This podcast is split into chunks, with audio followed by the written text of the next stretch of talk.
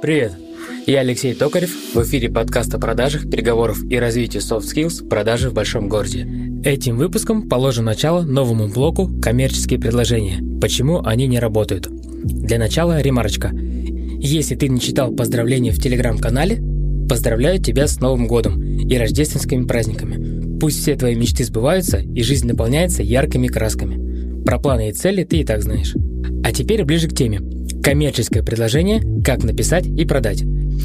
Коммерческое предложение в двух словах – это презентационный материал, с которым работает каждая компания, ориентированная на привлечение клиентов и увеличение продаж.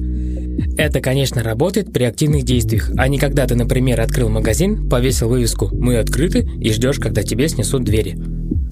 Когда я начинал работать в предыдущей компании, меня все уверяли, что коммерческие через почту вообще не работают. Многие были заложниками этого мнения. Применение коммерческих предложений почему-то ассоциировалось со зря потраченным временем. Мне кажется, даже ты, слушая этот подкаст, как минимум на 80% согласен с этим мнением и с минимальным оптимизмом оцениваешь свои возможности. Если также продолжать верить в то, что коммерческие предложения не работают, то они и не заработают. Это как пытаться продать товар, в который ты не веришь. Ну, то есть смысла в этом деле мало. А когда ты вооружишь коммерческое предложение своей уверенностью, оно начнет передаваться и работать на результат. Давай разберем, почему так все думают про бесполезность коммерческих предложений. Я считаю, что это связано с тем, что в большинстве своих случаев коммерческое предложение делают абы как, в формате «и так сойдет». Ну, как это принято в нашем менталитете. Чаще коммерческие предложения копируют из интернета, копируют у конкурентов или импровизируют на свой лад, без какой-либо структуры. В итоге получаются штампованные баллады о динамично развивающихся компаниях, которые лидеры своей отрасли, где работают одни профессионалы. Также они оказывают полный спектр услуг, предлагают лучший сервис и лояльные цены. Подобные безликие тексты чаще отталкивают, нежели подведут к какому-либо действию. Я не говорю уже о покупке. Когда я начал изучать коммерческие предложения, я лично убедился, это работает. Не всегда, не со стопроцентной конверсией. Это работает.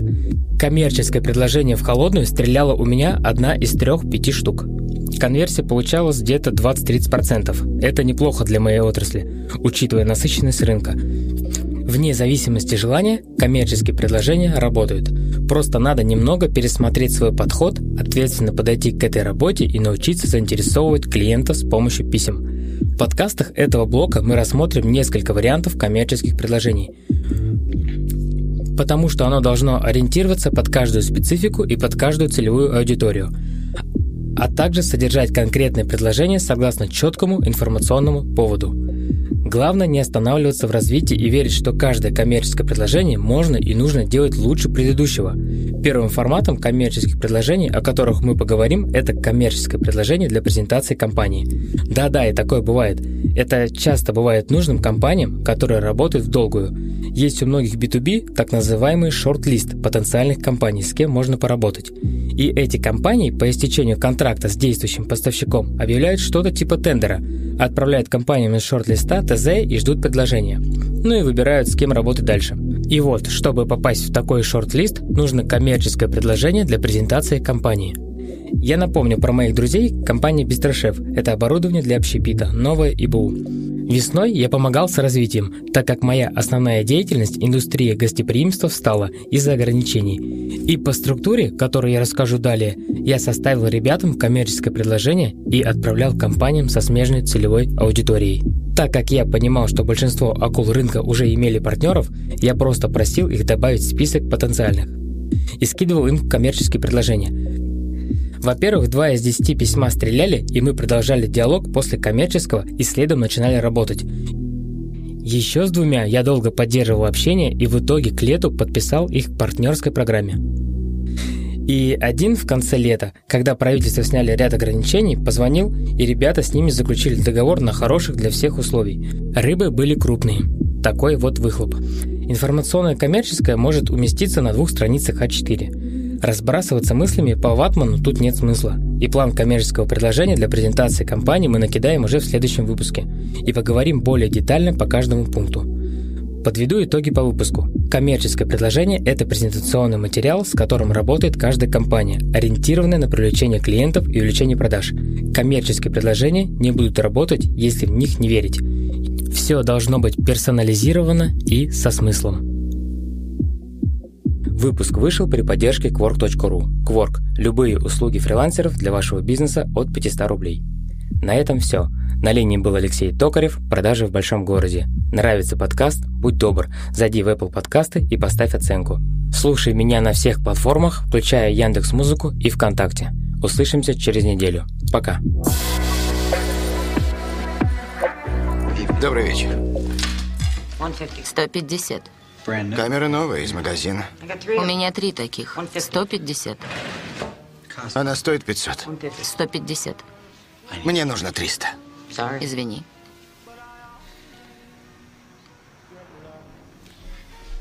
У вас три цифровых камеры.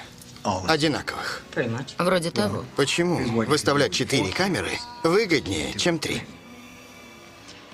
На две камеры вы назначаете одинаковую цену. На третью чуть меньше, а на четвертую чуть больше. Входит покупатель, желающий купить камеру. Он видит самую дешевую и не может решить, что это, везение или подвох. Он задумался. И он задает вопросы. Другими словами, вы втянули его в игру. Почти наверняка он решит, что третья камера сломана. Но он уже положил глаз на первую и вторую. Он считает, что ему светит выгодная покупка, потому что четвертая стоит дороже. А может, он клюнет и на четвертую? Почему эта камера дороже? Вы скажете, что она совсем новая. И сразу, между прочим, заметите, что первая и вторая тоже новые. Но разница в том, что четвертая в коробке. Итак, он сделает одно из двух. Или он купит камеру по обычной цене, решив, что это выгодно. Или выберет камеру в коробке, потому что он собрался ее подарить. А новые выглядит только камера в коробке. На остальных несмываемое пятно ломбарда. А ты молодец. Итак, купив у меня камеру в коробке, вы увеличите цену остальных трех камер. Ты на работе так паришься? Есть одна загвоздка. Все мои камеры в коробках. Что? Все очень просто. Если вы покажете мне коробки, я отдам свою камеру даром. А если нет, вы заплатите 300 долларов.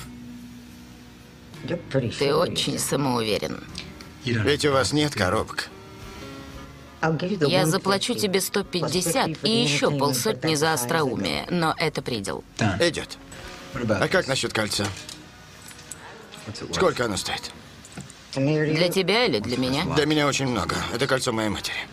Она снимала его, когда мыла посуду, и однажды мой отец украл его и заложил. А как оно попало к тебе? Я выиграл его в покер. Матери возвращать уже поздно. Сочувствую. Обычное кольцо, ничего особенного. Сотню я потяну, всего получится 300. Отец говорил, что оно стоит дороже. Так и продается? Я и вам не продаю. Я его выкуплю. Как тебя зовут? Как? Слушай, Хак, я заплачу за кольцо еще 150. Но учти, у тебя всего 4 месяца.